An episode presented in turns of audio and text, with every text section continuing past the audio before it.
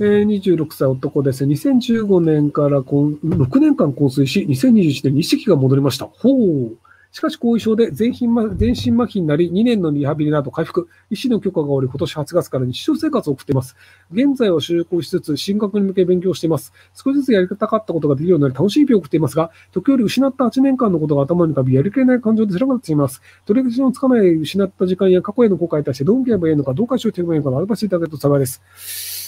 えっと、多分ね、あの、幸せそうな友達しかいないんだと思うんですよね。例えば中学3年間の間に友達が一切できずにずっとバイキンと呼ばれていじめられ続け、で、高校に行った時も友達ができずずっといじめられ続けて、で、頭が悪いので大学も行けず、で、そのまま高卒も家に引きこもって、友達もいないし、彼女もいないし、ずっと過ごしてます。8年経ちましたっていう人がいるっていうのをあなたは想定していません。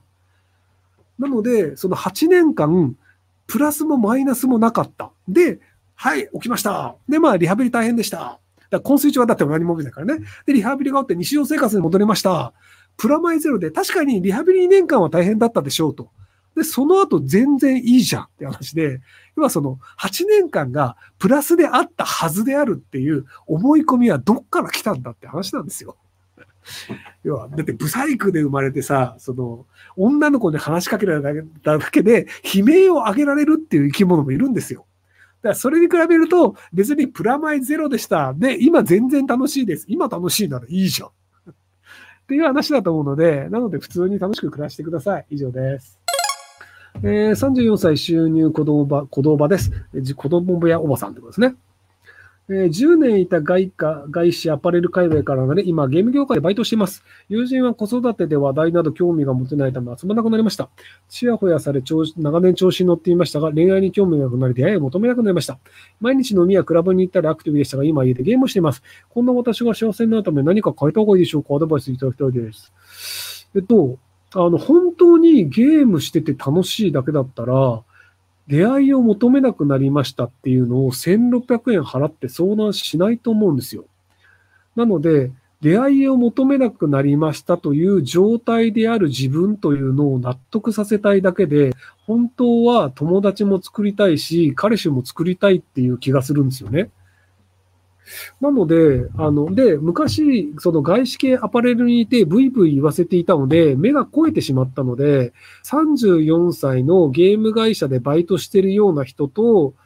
付き合いたいという人は、その当時の自分の付き合ってた相手にはもういないということだと思うので、価値観をリセットするために、あの、50代の人と出会い系サイトでちょっとデートしてみてください。で、50代だと34歳はめちゃめちゃ若いんでおごってくれます。なので、50代の人におごってもらえるっていうのを5回やってください。で、5回やった後に、あ、こういう感じでって分かって、で、35、6とかの人と付き合うと、まあ50代の人から見たら全然まともだよねとか、あと、まだ子供産めます。あの、日本40代までは結構子供産めるので、なので、あの、今のうちにとりあえず、あの、50代の人と出会い系サイトで付き合うっていうのを早めにクリアして、その後、35、6の人と付き合うっていうのをやって、で、その後普通に結婚して、まあ子供いなくても楽しいよね、だったらそれでいいんですけど、まあ結婚して普通に交わせばいいんじゃないですか？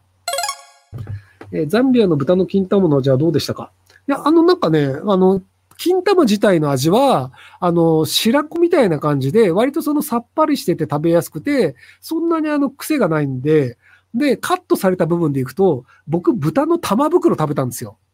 あの、そっちの方がちょっと面白かったです。あの、